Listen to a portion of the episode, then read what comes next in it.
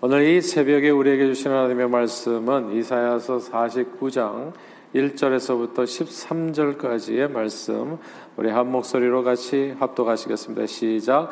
섬들아 내게 들으라 문고 백성들아 귀를 기울이라 여호와께서 태에서부터 나를 부르셨고 내 어머니 복중에서부터 내 이름을 기억하셨으며 내 입을 날카로운 칼같이 만드시고 나를 그의 손그늘에 숨기시며 나를 갈고 닦은 화살로 만드사 그의 화살통에 감추시고 내게 이르시되 너는 나의 종이요 내 영광을 내 속에 나타낼 이스라엘이라 하셨느니라 그러나 나는 말하기를 내가 헛되이 수고하였으며 무익하게 공연히 내 힘을 다하였다 하였도다.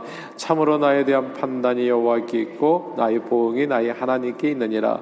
이제 여호와께서 말씀하시나니 그는 태에서부터 나를 그의 종으로 지으신 이시요 야곱을 그에게로 돌아오게 하시는 이시니 이스라엘이 그에게로 모이는도다. 그러므로 내가 여호와 보시기에 영화롭게 되었으며 나의 하나님은 나의 힘이 되셨도다.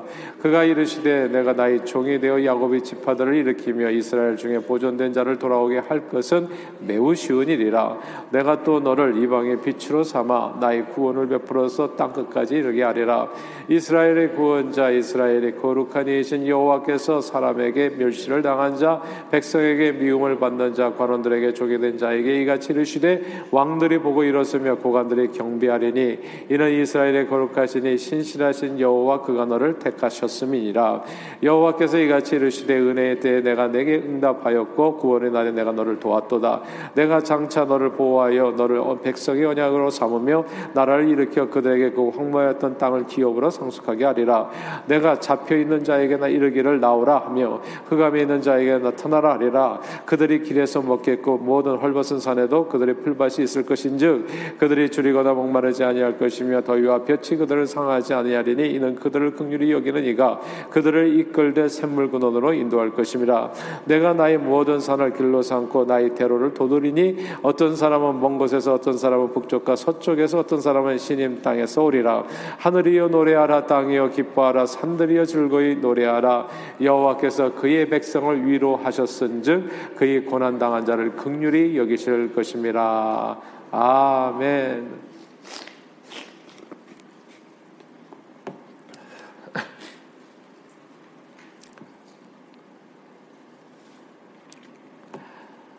서정주 시인이 쓴 시 중에 자화상이라는 시가 있습니다. 이제 처음 시작에 애비는 종이었다라는 이 구절로 시작하는데 그 중간쯤에 매우 유명한 식구가 나옵니다. 스물세 해 동안 나를 키운 건 파라리 바람이다.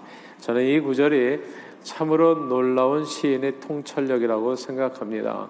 왜냐하면 인생을 살 때 정말 이 바람이 중요하기 때문입니다. 18세기 아, 중반 이후 영국에서 시작된 그 산업혁명의 결과로 19세기 초에 처음으로 이 증기기관을 이용해서 철제 기선이 아, 출현했습니다. 최초의 철선은 1818년 영국에서 건조된 펄컨호입니다.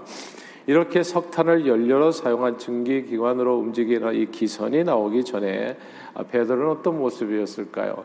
이 세상에 있는 모든 배들은 부력이 좋은 이제 나무로 지었습니다. 나무로 지은 이 목선이 그런데 이제 앞으로 이렇게 어, 바다나 혹은 강에서 앞으로 나아가는데 두 가지 방법이 있는 거예요. 강보다도 바다. 아, 사람들이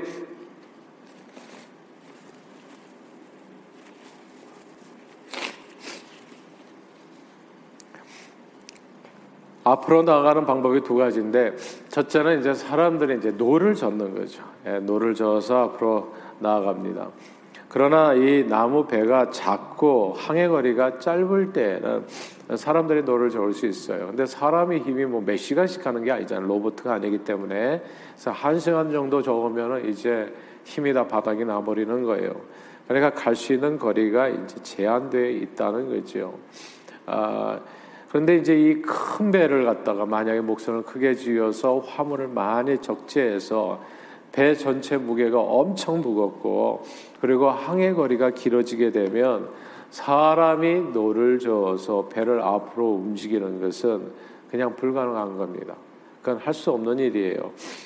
아, 그런데 어떻습니까? 바람을 이용하게 된다면 바람을 이용하면 많은 화물을 실은 큰 배, 아주 무거운 배도 어렵지 않게 멀리 그리고 빠르게 이동시킬 수 있습니다. 사람이 힘으로 노를 저어서 큰 바다를 건너는 것은 불가능하지만 바람을 의지해서 나가게 되어지면 그러면 먼 거리까지 나갈 수 있게 되고 그렇게 사람들은 이제 대서양을 건너서 신대륙을 발견한 겁니다.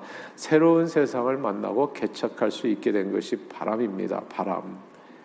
오늘날의 이 미국은 그렇게 바람을 의지해서 배를 타고 대서양을 건넌 사람들에 의해서 시작되었습니다. 그런데요, 이 바람을 의지해서 이제 배가 나가는데 바다 한복판에서 만약 갑자기 바람이 멈춰버리면 어떻게 될까요?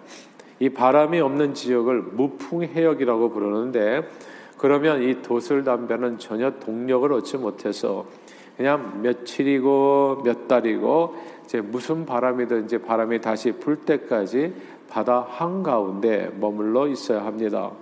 이 바람이 없는 상태에서 너무 오래 머물러 있게 되면 이게 완전 고립된 거 아니겠습니까?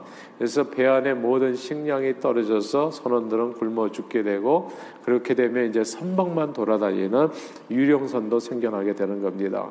이런 유령선이 적지 않았던 거죠. 이 오래전 출애굽한 이스라엘 백성들은 한동안 바람 속에 살았습니다. 이 바람 속에 살 때는요, 바람이 얼마나 소중한지를 몰라요. 예, 바람이 없어 보면 이제 그때 알게 되는 건데, 한동안 진짜 많은 바람 속에 살았습니다. 하나님께서 보내주시는 바람을 의지해서 출애굽한 거죠. 자기들의 능력이 아니잖아요. 자기들이 뭐 노를 저어가지고 어, 바로에서부터 이렇게 해방돼가지고 홍해를 건넌 게 아니잖아요. 예. 하나님이 바람을 의지해서 홍해를 건너서 출애굽했고 그리고 광야 생활에서도 만나와 메추라기 구름 기둥과 불기둥 이게 다 하나님 보내주신 바람을 이용해 가지고 살았던 거거든요. 순풍에 돛단 것처럼 그렇게 이스라엘 백성들은 바람에 밀려간 거죠. 그렇죠? 바람에 밀려가서 그래서 순풍에 돛단 것처럼 모든 것이 순조롭게 풀려서 적과 꿀이 흐르는 가나안 땅의 주인이 되었고 거기서 그 땅에서 이제 북이스라엘과 남유다 왕국까지 이루게 됩니다. 근데 이렇게 나라가 부강해지고 어느 정도 잘 먹고 잘 살게 되니까 근데 이스라엘 백성들이 이 바람의 공로를 잊기 시작한 거예요. 나이 나된 것이 그냥 내 스스로 되는 줄 알고 바람 바람인데 바람을 잊어버린 겁니다. 나이 나된 것이 하나님의 은혜 바람이 아니라 자신들의 힘과 지혜로 성공하고 잘된 줄로 오해하게 됐습니다. 더 이상 간절히 바람을 의지하지 않게 됐어요. 하나님을 간절히 찾지 않게 됐습니다. 그때 하나님께서 호련히 바람을 싹 거두셨어요. 그러자 저들은 바다 한복판에 무풍 해역에 들어선 배처럼 아무것도 할 수 없게 된 겁니다.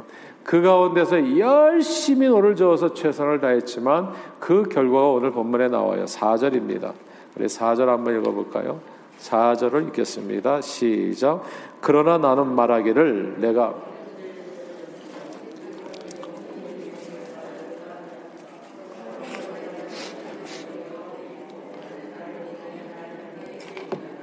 아멘, 아멘. 무익하게 공연히 내 힘을 다하였다. 예, 내가 헛되이 수고하였다. 예, 이 말씀을 주목해야 됩니다. 자신의 힘을 다해서 수고했지만 아무 유익이 없었다는 말입니다. 최선을 다했지만 수고가 헛됐다고요. 조금 더 앞으로 나아가지 못했고 마치 무풍 지역에 놓인 배처럼 그 자리에서 뱅글뱅글 돌다가 대부분 다 굶어 죽고 간신히 몇 명 남게 되었을 때 근처에 지나가는 배를 만나서 구사일생으로 살아남게 되었다. 이 바벨론 전쟁에서 다 죽어버렸고요. 열심히 총 들고 칼 들고 최선을 다해서 싸웠는데 그 모든 수고가 헛됐다고요. 예, 다 무익하게 되어버렸다고요. 다 죽고 간신히 살아남은 사람들은 다 포로가 되어서 잡혀갔습니다. 이 일을 통해서 이스라엘 백성들이 확실하게 깨닫게 됩니다. 우리 생명의 힘은 내 자신에게 있는 것이 아니라 나를 키운 건 8알이 바람이 아니라 10에 10, 18이 바람, 바람, 바람, 퓨뉴마. 하나님의 영이라고 나의 하나님이 나의 힘이었다는 사실을 자기 자신을 의지하다가 블레셋에게 다투는 뽑히고 맷돌 갈다가 깨닫게 된 산손처럼 그 순간 확실히 알게 된 겁니다. 다 잃어버리고 나니까 바닥에 쿵 하고 떨어지게 되니까 그럼 아무것도 할 수 없게 되니까 그때 깨닫게 된 거예요.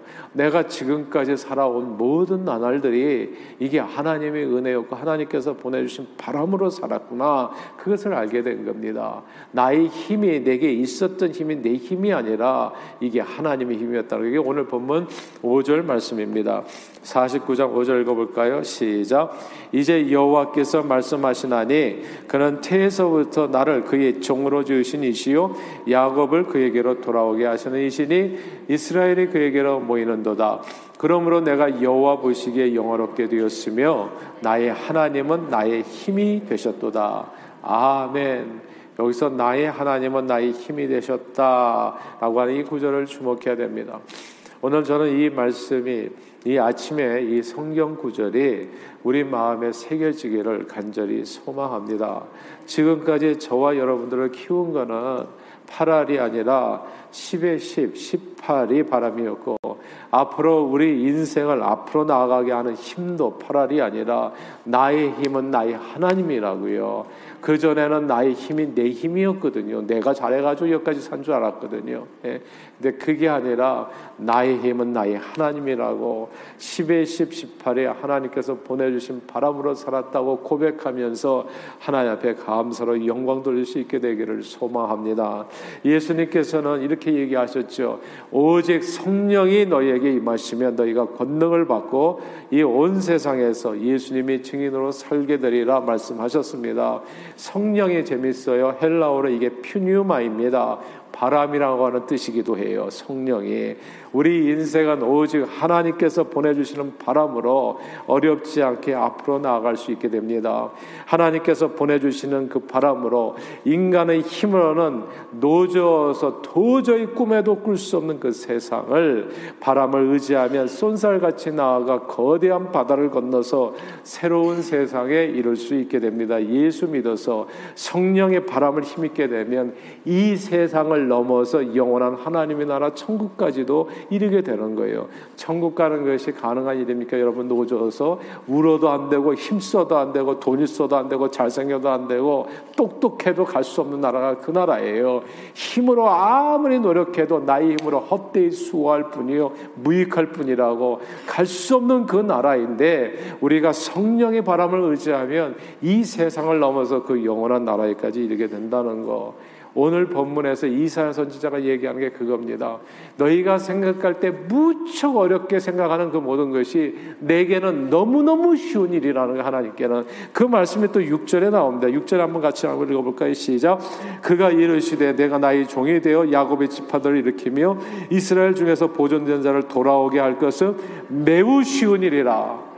내가 또 너를 이방의 빛으로 삼아 나의 구원을 베풀어서 땅 끝까지 이르게 하리라. 오직 성령이 나면 이게 너무 쉬운 일이라는 거. 우리가 생각할 때는 정말 힘들게 느껴지는 모든 일들이 여러분 이 아침에 그 일이 뭡니까? 여러분이 생각할 때는 아 이건 진짜 힘든 일이다. 그게 하나님께는 너무너무 쉬운 일이라는 거. 이스라엘 백성들이 포로로 잡혀갔어요. 나라를 어떻게 다시 회복하고 회복할 뿐만 아니라 어떻게 이방의 빛이 되겠습니까? 노예 백성이. 예. 온 세상에 너희가 이방의 빛으로서 하나님의 영광을 드러내느니라 아름답고 존귀하게 쓰임받게 그래서 땅 끝까지 이게 어떻게 가능한 일이냐고요. 근데 하나님께는 바람을 일으켜 주시는 하나님께는 이게 너무 쉬운 일이라고 말씀하는 겁니다. 너무 쉬운 일.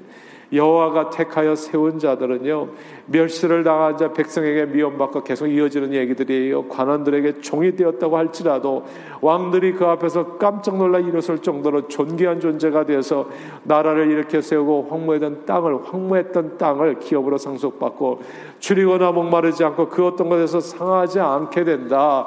이것이 내게는 너무 쉬운 일이라 얘기하는 거예요. 여호와 하나님을 자기 힘으로 삼는 사람은 그래서 수치를 당하죠. 복이 있다 성경은 얘기하는 거죠. 하나님께서 바람을 불어서 퓨뇨마 성령 충만으로 나를 도와주시면 어떻게 돼요? 내게 능력 주시는 자 안에서 모든 것을 할 수 있다고 우리는 이 모든 인생의 시련과 역경을 통해서도 앞으로 나가게 됩니다. 이 바람이 왜 중요하냐고요? 이 바람이 있으면 이 역풍이 불어도 돛을 어떻게 다느냐에 따라 가지고 계속 나가게 된다고 하더라고요. 바람이 없는 데는 죽는 거지만 바람은 어떤 바람이든지 불면 예. 그러니까 시련이 불어도 우리는 앞으로 나가는 거예요. 뒤에서 나에게 좋은 바람만 부는 건 아니잖아요. 때로는 역경도 있잖아요. 그러나 그 모든 바람이 우리에게 좋은 거라는 거. 그래서 스물세 동안 나를 키운 파라리 바람이라 했을 때 그 바람이라는 게 사실 시련과 역경을 얘기하는 거거든요. 시련과 역경을 통해서도 나는 강건해졌고 나 인생 포기하지 않고 앞으로 나아간다. 이게 서정수 시인의 그 자화상의 근본적인 내용이거든요. 시련과 역경이 내게 몰아친다고 할지라도 우리는 앞으로 나가. 알고 보면 시련과 역경까지도 하나님께서 보내주신 거예요. 정말 무서운 건 아무것도 없는 거죠. 예. 그러면 아무 바람도 불지 않으면 그냥 나는 거기서 그냥 굶어 죽을 수밖에 없는 거예요. 아, 하나님께서 우리에게 바람을 불어주신 겁니다. 그 일을 통해서 앞으로 나가게 되는 놀라운 하나님의 은혜와 축복을 반드시 누리게 하신다는 것. 성경은 여호와께서 세우지 않으면 집을 세우지 않으면 세우는 자의 공로가 허사라고 말씀했습니다. 하나님께서 성령의 바람을 불어주지 아니하시면 우리는 무풍지대에서 그냥 속절없이 아무것도 할 수 없이 열심히 노력해도 여기서 요밖에 못 가는 거예요.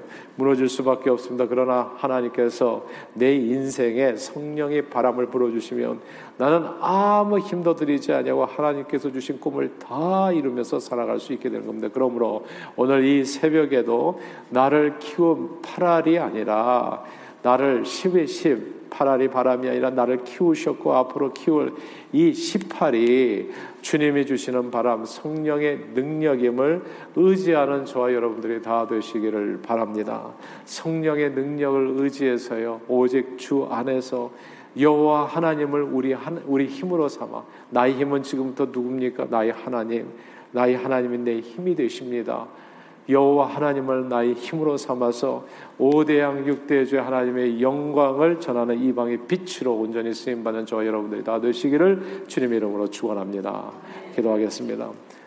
하나님 아버지, 우리 자신의 힘만을 의지해서 나아가면 마치 무풍지역에 놓인 배처럼 노를 저은다면 우리 힘으로 얼마나 저어서 한 시간 노 저으면 진짜 팔이 빠질 겁니다.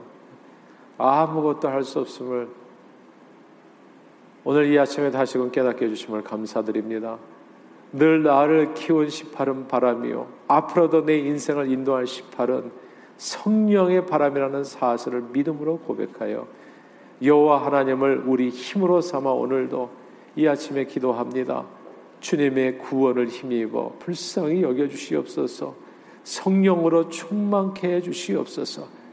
주님 주님께서 베풀어 주신 성령의 능력을 힘입어 땅 끝까지 이방의 빛으로 쓰임받는 저희 모두가 되도록 축복해 주옵소서. 예수 그리스도 이름으로 기도합니다. 아멘.